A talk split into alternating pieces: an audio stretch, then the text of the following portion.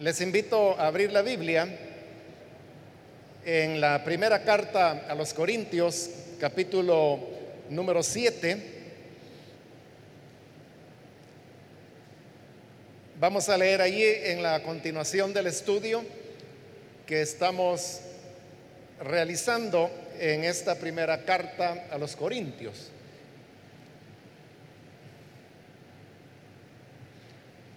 Dice la palabra de Dios en Primera de Corintios capítulo 7, el versículo 37. Pero el que se mantiene firme en su propósito y no está dominado por sus impulsos, sino que domina su propia voluntad y ha resuelto no casarse con su prometida, también hace bien. De modo que el que se casa con su prometida hace bien, pero el que no se casa hace mejor. Solamente eso vamos a leer, pueden tomar sus asientos, por favor.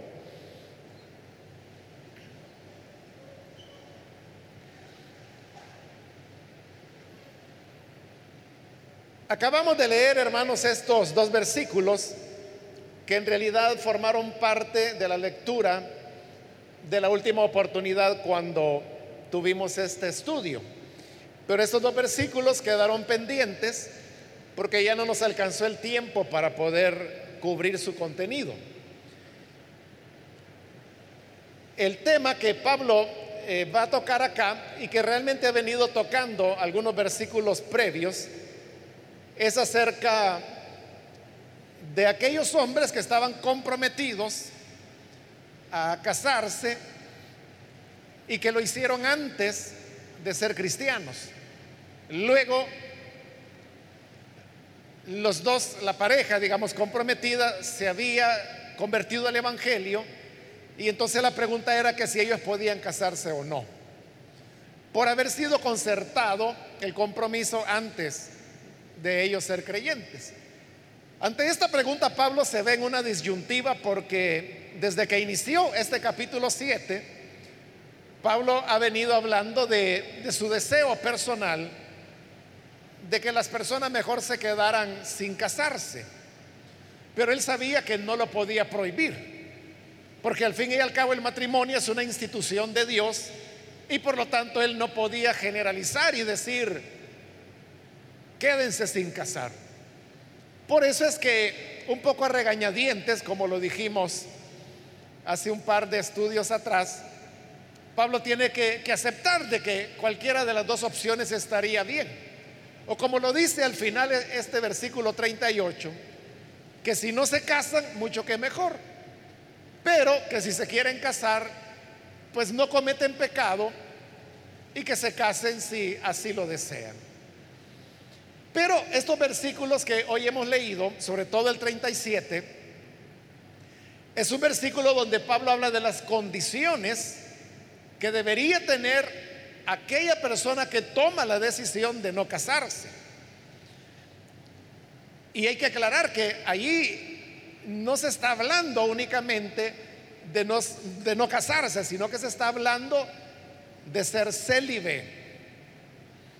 Célibe es la persona que, que no tiene relaciones sexuales.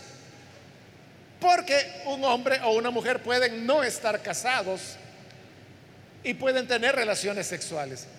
Ellos no están casados, pero no son célibes. Pero el tema que Pablo está desarrollando acá es el de ser célibes. Esto de, de, dedicar la vida a la causa del Evangelio y por eso ser célibe, es decir, tomar la decisión de no tener relaciones sexuales nunca en la vida, no es algo que se pueda tomar a la carrera. Y por eso es que este versículo 37 es importante porque cuatro veces Pablo enfatiza que tiene que ser una decisión bien tomada. Fíjese lo que dice el 37, el que se mantiene firme en su propósito. Ahí está la primera afirmación, firme en su propósito. Segundo, no está dominado por sus impulsos. Tercero, domina su propia voluntad. Cuarto, ha resuelto no casarse. en un solo versículo, cuatro veces Pablo está insistiendo en que la decisión de quedarse célibe por causa del Evangelio no debe ser tomada a la ligera, sino que hay que reunir esas características. Vamos a hacer un repaso por cada uno de esos cuatro elementos que él ha mencionado. El primero, ahí lo tiene el principio del versículo 37, cuando dice, pero el que se mantiene firme en su propósito. Lo primero que se necesita para que una persona opte por una vida célibe es que tiene que tener un propósito firme. Porque Pablo dice que esa es una condición, que tiene que estar firme en su propósito. Entonces, ¿cuál es el propósito firme que una persona debe tener? Eh, ya Pablo lo explicó en versículos anteriores y también ya pasamos por ahí. Lo voy a resumir de esta manera. Pablo lo que dice es, estamos viviendo tiempos que apremian aunque él no explica a qué se refiere con eso que apremia. Y no hay una claridad a qué se refería él con eso. Pero a causa de eso que él llamaba tiempo que apremia, él decía que era mucho mejor que el que estaba soltero permaneciera soltero toda su vida, es decir, que fuera célibe. Porque luego dice, el hombre que está casado tiene que cuidar de las cosas del mundo, de cómo agradar a su mujer. Y lo mismo ocurre con la mujer casada. La mujer casada tiene que cuidar de las cosas del mundo, de cómo agradar a su marido. En cambio, dice Pablo, el soltero o el que es célibe, este no tiene otra preocupación más que la de dedicarse a la obra de Dios. Igual la mujer que decide ser célibe, no tiene preocupación de esposo, de hijos, sino que su preocupación es servir al Señor enteramente. Entonces, el propósito en el cual dice ahora Pablo que hay que estar firme es la decisión que una persona ha tomado de mantenerse célibe para poder servir mejor al Señor. O servirle, diríamos, enteramente, sin que hubiese esas otras preocupaciones. Bueno, cuando pasamos por ahí yo puse el ejemplo del mismo Pablo, quien había decidido y toda su vida fue célibe. Y nos hacíamos la pregunta, si Pablo hubiera sido un hombre casado y que hubiera tenido hijos como era lo esperado de cualquier familia en esa época, de cualquier matrimonio, entonces nos hacíamos la pregunta, ¿Pablo se hubiera expuesto como lo hizo? Como él mismo decía, peligros de extranjeros, peligros de mi nación, que había naufragado varias veces en el mar, que lo habían metido preso, que lo habían azotado, que lo habían amenazado a muerte. O como dice a los filipenses que a veces él vivía en escasez y a veces vivía en abundancia. Entonces pasar escasez, pero pasarla solo, eso es una cosa. Pero vivir escasez, teniendo esposa, teniendo hijos, teniendo familia, es mucho más complicado. Entonces, al hacernos la pregunta, Pablo hubiera podido hacer todo eso teniendo una familia, la respuesta más obvia es que no. Pero como él era solo, podía arriesgarlo todo. Porque no le quedaba más que su vida. Y esta vida él ya la había entregado al Señor. Entonces, ese propósito de permanecer célibe para dedicarse a una causa es a lo que hoy Pablo se está refiriendo cuando dice debe estar firme en su propósito. Este, este fin o esta causa tiene que ser una causa muy grande, muy elevada. Y vea que lo que Pablo está aquí diciendo no es una cosa disparatada o extraña, a nosotros nos puede parecer extraña, ¿verdad? Pero realmente es algo que ocurre, o sea, no solo dentro del cristianismo, pero también ocurre en otros campos. Incluso hay hombres que, por ejemplo, se dedicaron a la política y por esa entrega a la política tomaron la decisión de ser célibes para entregarse de lleno a, los ideales que tenían. Un ejemplo de eso del siglo XX, es decir, acaba de ser, ¿no? es por ejemplo en Vietnam. Ho Chi Minh es el nombre de quien fue presidente de Corea del Norte durante 25 años. Eh, bueno, pero eso ya fue la parte bonita, ¿no? Pero antes de eso, bueno, desde su juventud, Ho Chi Minh estudió en Europa, en Francia, y desde jovencito él comenzó su actividad política. Y allí es donde él tomó la decisión de ser célibe. Fíjese, estoy hablando de célibe, no estoy hablando de ser soltero, ¿verdad? Porque pueden haber políticos que no se casan, que son solteros, pero tienen un montón de mujeres. Pero en el caso de Ho Chi Minh no fue así. O sea, él no solo nunca se casó, sino que nunca tuvo relaciones sexuales. Fue célibe. Y él tomó esa decisión para poder entregar toda su energía a la causa de la liberación de su país. Bueno, y él fue el autor intelectual que logró la independencia de Francia, primero, ¿no? Y luego fue el que llevó adelante la guerra, la guerra de Vietnam, no famosa, contra los Estados Unidos. Él murió antes de que la guerra pudiera ser ganada, pero murió ya cuando era un hecho de que Vietnam iba a ganar la guerra. Dedicó su vida entera a eso. Ahí tiene usted una persona que decide ser célibe por causas políticas. Cuando hablamos de celibato o ser célibes, inmediatamente pensamos en los sacerdotes, ¿verdad? En la iglesia católica, porque es lo que tenemos más cerca. Pero también ha habido a lo largo de la historia casos de personas que decidieron optar por la vida célibe sin ser católicos. Otra vez, para ponerle un ejemplo reciente y ya de este siglo XXI, eh, ahí está el caso, por ejemplo, de John Stott. John Stott fue varias cosas a la vez, pero por resumir, podría decir de que él fue un teólogo inglés. Él murió hace poco, hace como dos años, algo así.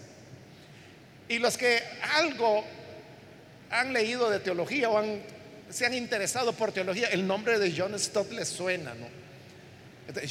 John Stott es otro que él decidió ser célibe, nunca se casó, nunca tuvo relaciones sexuales porque él era un teólogo protestante, no era católico. Entonces tomó la decisión de, nunca casarse y nunca tener relaciones sexuales para toda su vida entregarla a la causa a la cual se dedicó, que fue la teología, la enseñanza, en lo cual fue muy fuerte. Publicó varios libros, son famosos de él, eh, por ejemplo el comentario que hizo de Efesios y el de Romanos. Están traducidos al español y se venden aquí en El Salvador. Lo que pasa es que la gente no sabe pues quién fue John Stott, pero es fácil encontrar los comentarios de él y algo otros libros. Él murió a los 90 años de edad. Entonces ahí tiene usted otro caso de una persona que decidió ser célibe para dedicarse, en este caso, a la enseñanza y al fomento, porque eso hizo mucho John Stott, fomentar el estudio de la teología. Él le regaló libros a miles de predicadores en el mundo y facilitó becas para que muchos hombres de Dios pudieran estudiar teología. Muchos de ellos en Inglaterra, que era el país donde él vivió y murió también. Entonces, pero para tomar esa decisión uno tiene que estar bien centrado en lo que en lo que quiere en la vida. Esto está diciendo Pablo, tiene que estar firme en su propósito. Aquí no es cuestión de que, pues a ver qué dice el Señor. A ver, hermano, ¿qué, ¿qué, pasa de aquí a unos cinco años? No, esta es gente que tiene un propósito definido en la vida, que saben lo que quieren lograr. Y como saben a lo que quieren llegar y que no es fácil, entonces vienen ellos y dicen, yo voy a dedicar todas mis fuerzas a eso, pero cuando dicen todas las fuerzas es el 100%, toman la decisión de ser célibes. Eso es lo primero, lo primero que menciona Pablo, firmeza de propósito. Si no hay esa firmeza, entonces no es esa tu vocación.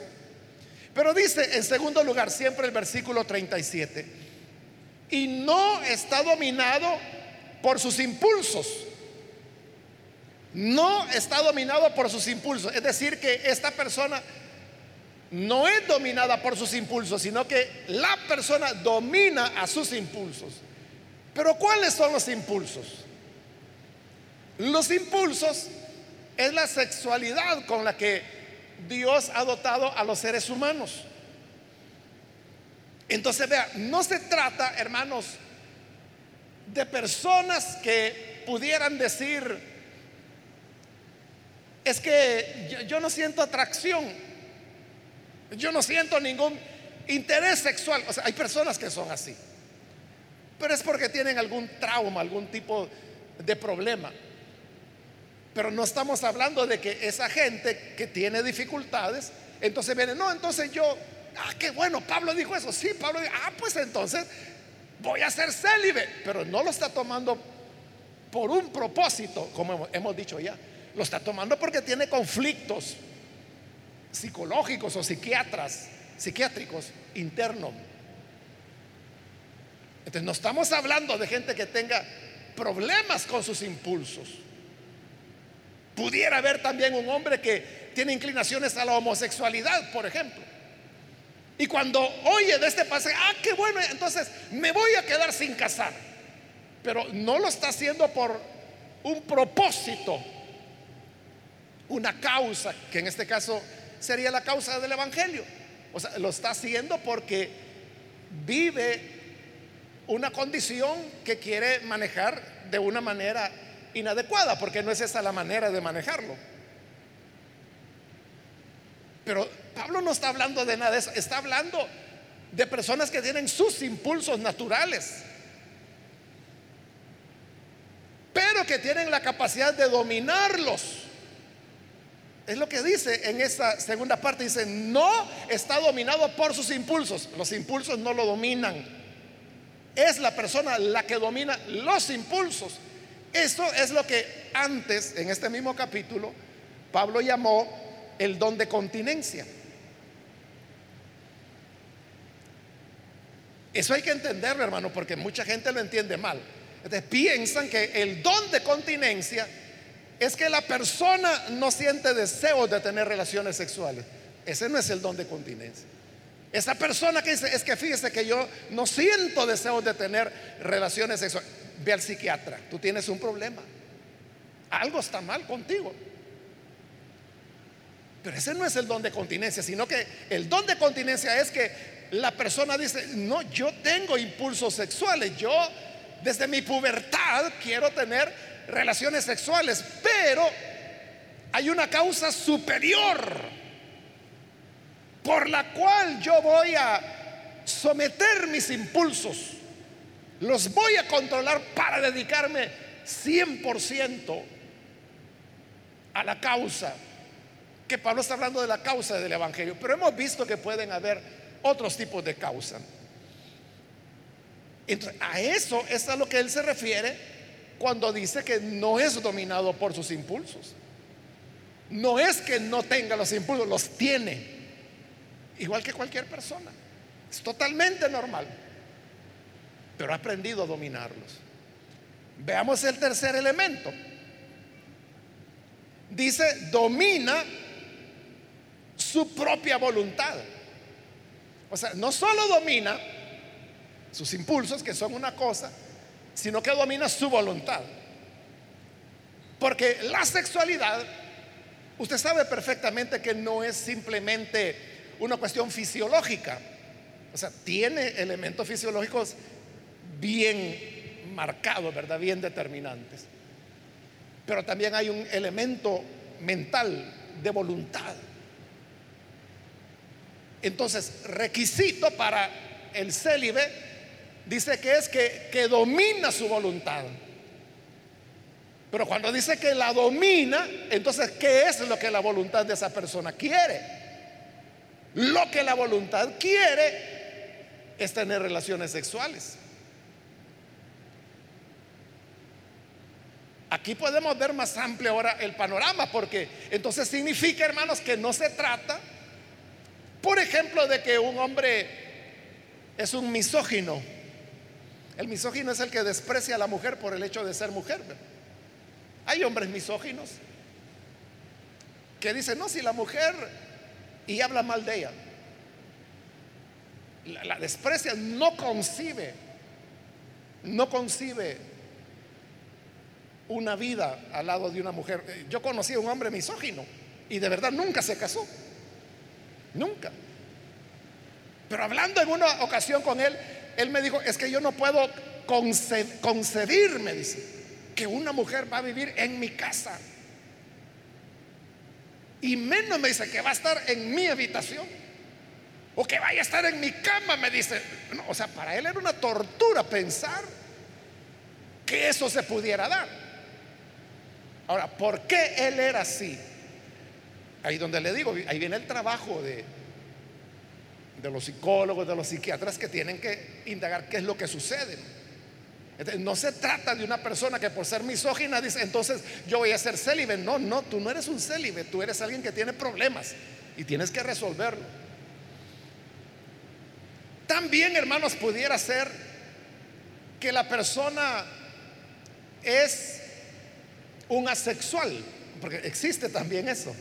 Es raro, ¿verdad? Pero existe. O sea, así como hay heterosexual, hay homosexuales, hay bisexuales y hay asexuales. Entonces los asexuales son los que no sienten ninguna atracción por la sexualidad de ningún tipo.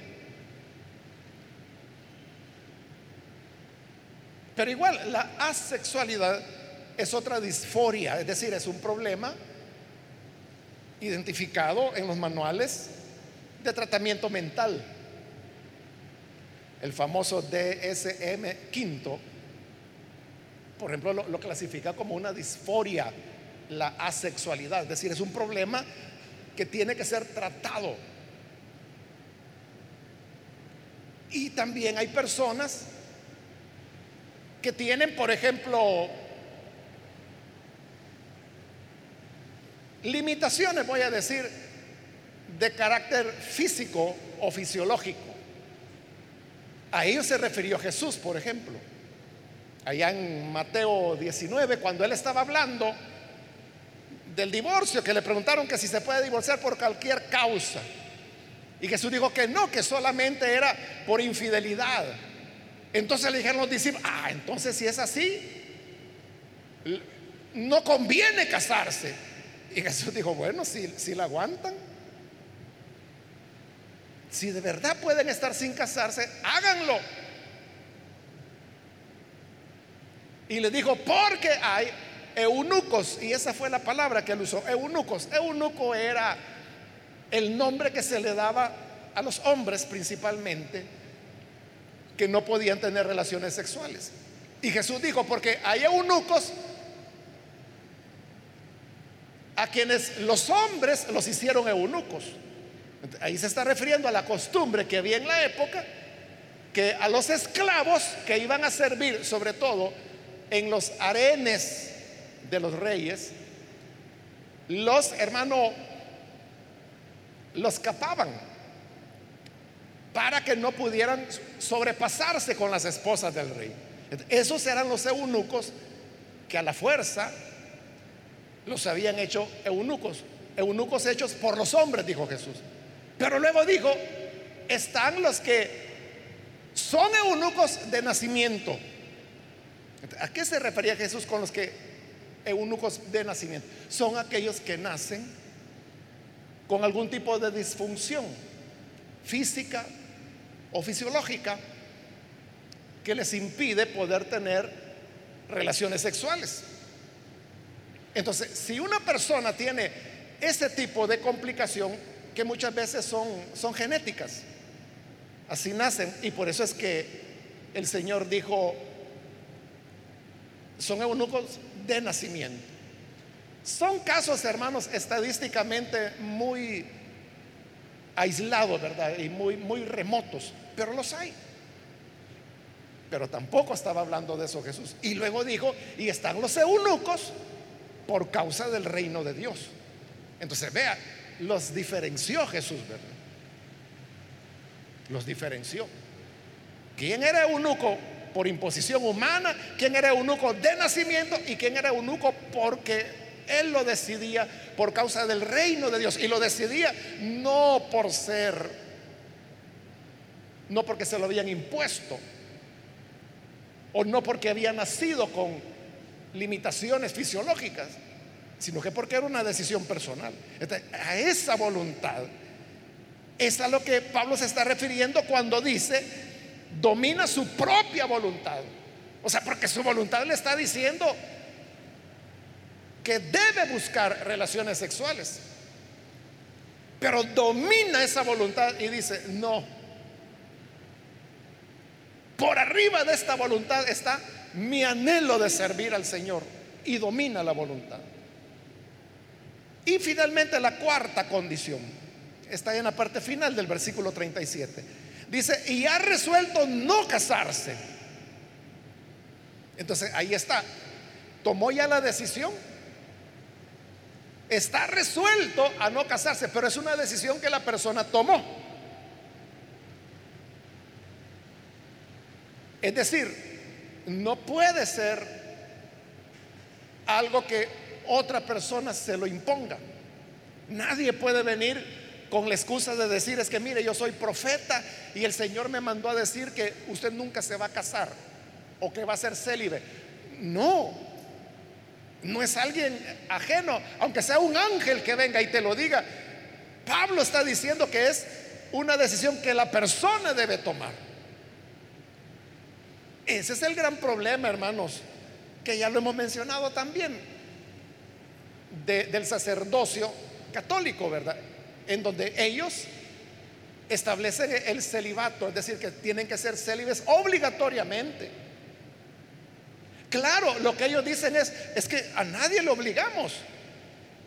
Es el que quiere ser sacerdote, el que toma la decisión voluntaria de ser célibe. El punto es cuándo toman esa decisión. Porque generalmente los que van a ser sacerdotes ingresan a los monasterios entre los 10, 11 años de edad más o menos. Esa es la edad a que entran, a veces más niños aún. Y cuando entran, allí están tomando la decisión de que van a ser célibes toda su vida. Pero son niños todavía, ni siquiera han llegado a la pubertad. Entonces no tienen ni idea de lo que es la sexualidad. Pero se supone que ahí tomaron la decisión. Entonces no es lo mismo que una persona haya vivido su pubertad, o aún su adolescencia, o aún parte de su vida adulta. Y entonces toma la decisión de ser célibe, porque entonces ya sabe cuáles son las fuerzas a las cuales se está enfrentando. es una, debe ser una decisión voluntaria no se puede imponer. Ahora, todo esto, hermanos, los cuatro elementos que hemos mencionado, Pablo los dice referidos al hombre, pero tiene su contraparte femenina. Es decir, que de igual manera puede haber una mujer que toma la decisión de, ser célibe,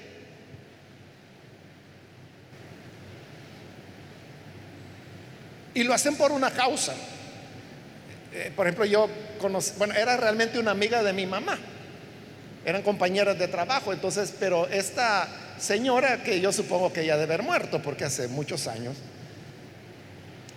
ella nunca se casó porque su mamá estaba enferma y ella era quien la cuidaba.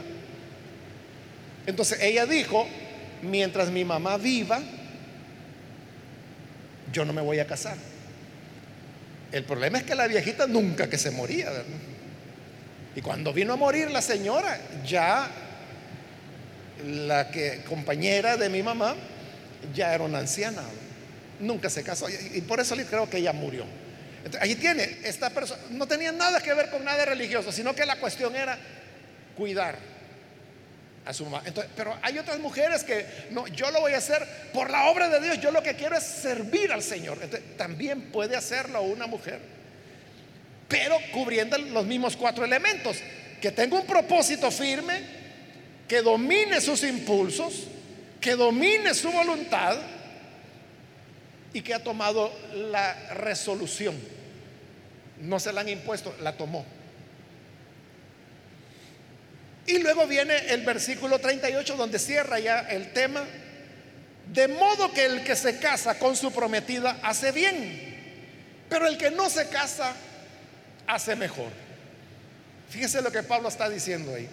Hay dos maneras, ¿verdad? En que se puede servir al Señor. Es casándose.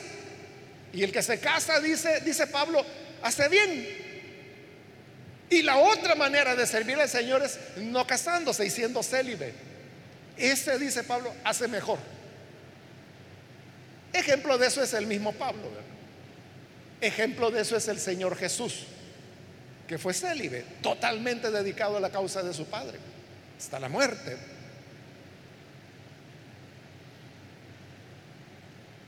Entonces, lo importante del pasaje, hermanos, porque esto es escritura, ¿verdad? Está en la Biblia es que nos demos cuenta que existen las dos opciones en la palabra.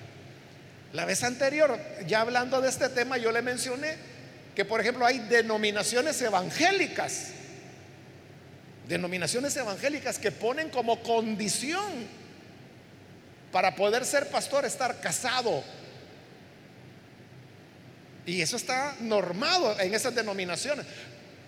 Todo tiene una buena intención, ¿verdad? Ellos dicen porque solamente el hombre casado tiene las condiciones de estabilidad para el ministerio y por eso no aceptan pastores solteros.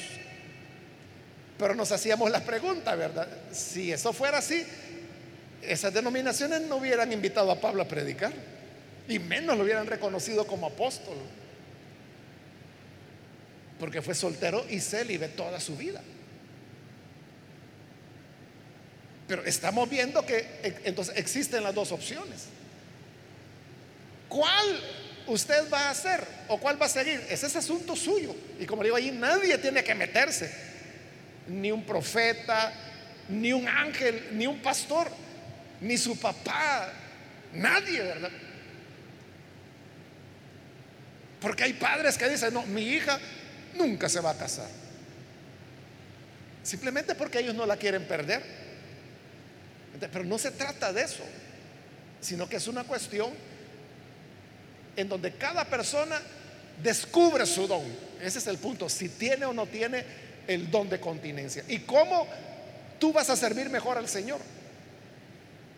Es que si alguien, hermano, llevado por su entusiasmo, dice, no, yo voy a ser como Jesús, yo voy a ser como Pablo, yo no me voy a casar, pero si no tienes el don de continencia, no vas a poder servir al Señor, serás un desastre. Mejor cásate. Y así podrás servir mejor al Señor. Esa es la clave. Descubrir cuál es el don que Dios nos ha dado a cada uno. ¿Tienes el don de continencia? Bueno, entonces considera si quieres ser célibe y dedicarte mil por ciento a la causa del Evangelio. No tienes el don de continencia, entonces cásate.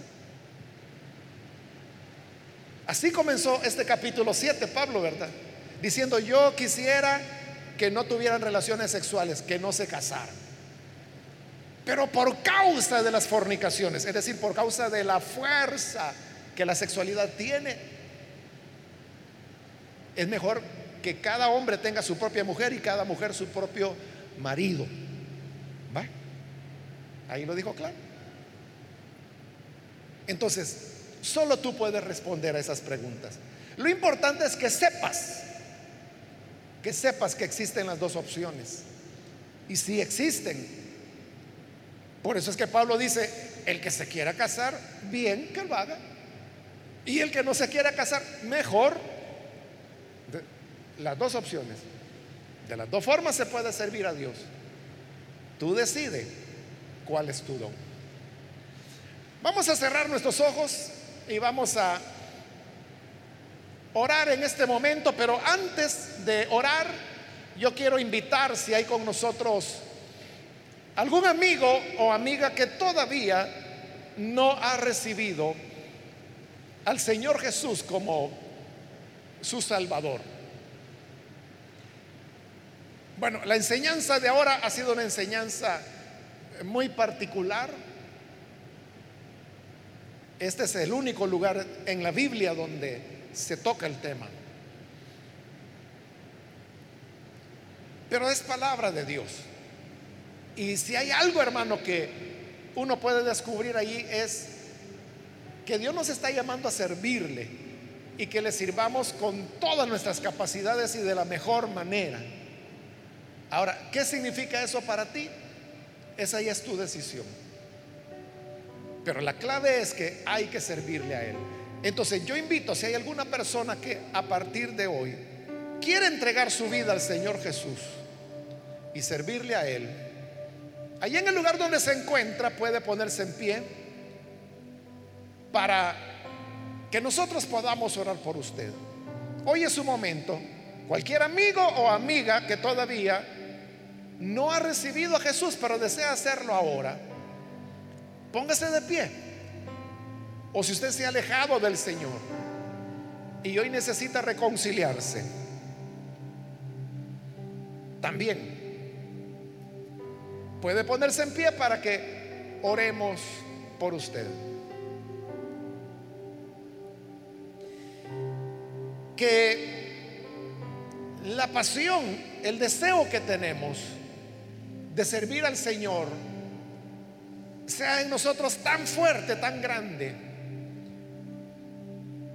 que como dentro de la vocación a la cual Dios nos llamó, estemos dispuestos a servirle de manera completa. Vamos a orar. Aquí hay una persona que incluimos en la oración. Señor, gracias te damos por este hombre que hoy viene para creer en tu Hijo Jesús, para recibirle como Salvador. Te ruego, Padre, que puedas bendecirle, darle vida nueva y que de acuerdo al don que tú has dado a Él, decida servirte con toda dedicación. Lo mismo te rogamos por aquellos que a través de los medios de comunicación hoy están abriendo su corazón para recibirte o para reconciliarse. Te pedimos, Señor, que les perdones, les des vida nueva, para que te sirvan y te amen. Bendice, Señor, a tu pueblo, a toda tu iglesia. Ayúdanos para poder visualizar que así como hubo otras personas que se dedicaron de lleno a sus ideales, ayúdanos, Padre, para que nosotros también podamos hacerlo por tu causa y con el respeto del don que a cada uno has dado. Ayúdanos, Padre, para que así sea. En el nombre de Jesús nuestro Señor. Amén.